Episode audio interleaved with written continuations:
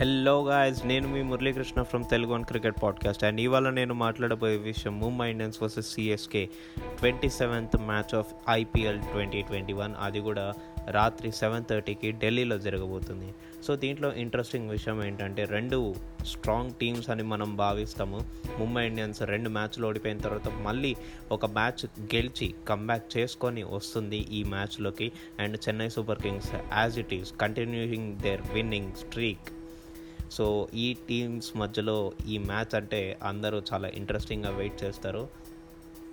Important thing ఏంటంటే ఈ ఢిల్లీ పిచ్లో ఏంటంటే కొత్త కొత్తగా మ్యాచ్లు అనేవి స్టార్ట్ అయిపోతున్నాయి జరుగుతున్నాయి కాబట్టి ఆ పిచ్ అనేది మెల్లమెల్లగా ఓల్డ్గా తయారవుతుంది. అండ్ ఫస్ట్ మ్యాచ్లో వచ్చినంత బౌన్స్ అండ్ తర్వాత ఫాస్ట్నెస్ ఆ పిచ్లో ఇప్పుడు లభించవు.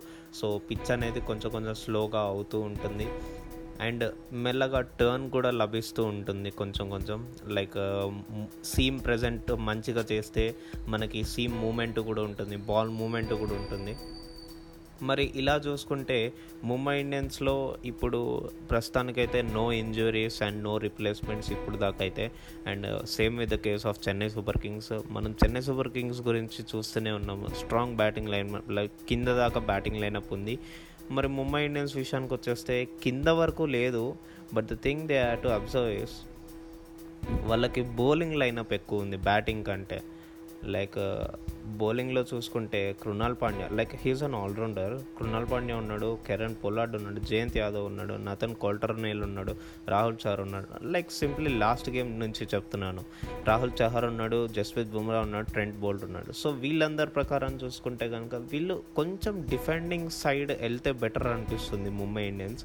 అండ్ వాళ్ళు మిడిల్ ఆర్డర్లో ఇంకా వాళ్ళకి కొన్ని ఇష్యూస్ ఉన్నాయి. ఇషాన్ కిషన్ని తీసేసి ఒక ఎక్స్ట్రా బౌలర్ని పెట్టుకున్నారు వాళ్ళు. సో బ్యాట్స్మెన్స్ ఎంత మంచిగా పర్ఫామ్ చేస్తే అంత మంచిది వాళ్ళకి. ఆ విషయంగా చూసుకుంటే చెన్నై సూపర్ కింగ్స్కి చేజింగ్ అయినా కానీ కొంచెం ఫేవరబులే. అండ్ మోర్ ఓవర్ రవీంద్ర జడేజాకి కొంచెం మంచి రికార్డ్ అనేది ఉంది రోహిత్ శర్మ మీద సైలెంట్గా ఉంచనీకి.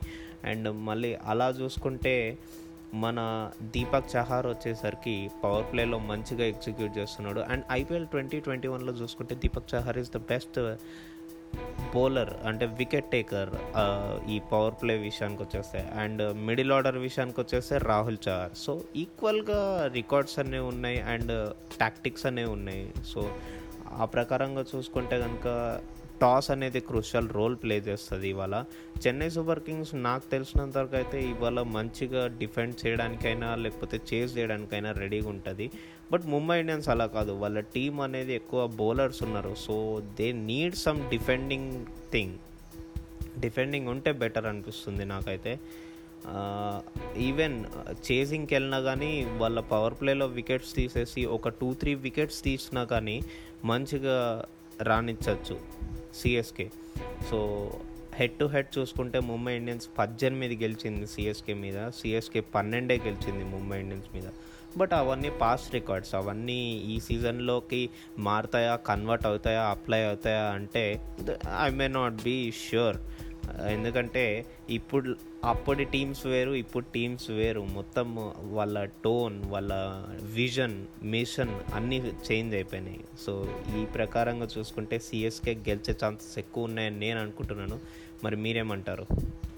ఇలాంటి మరిన్ని విషయాలు అండ్ డిస్కషన్స్ కోసం వింటూనే ఉండండి తెలుగు అండ్ క్రికెట్ పాడ్కాస్ట్. మా షో జియో సెవెన్ గానా లాంటి మరిన్ని ప్లాట్ఫామ్స్లో లభిస్తుంది. మరి ఇంకెందుకు లేటు? వెళ్ళి వినేయండి ఎంజాయ్ చేయండి.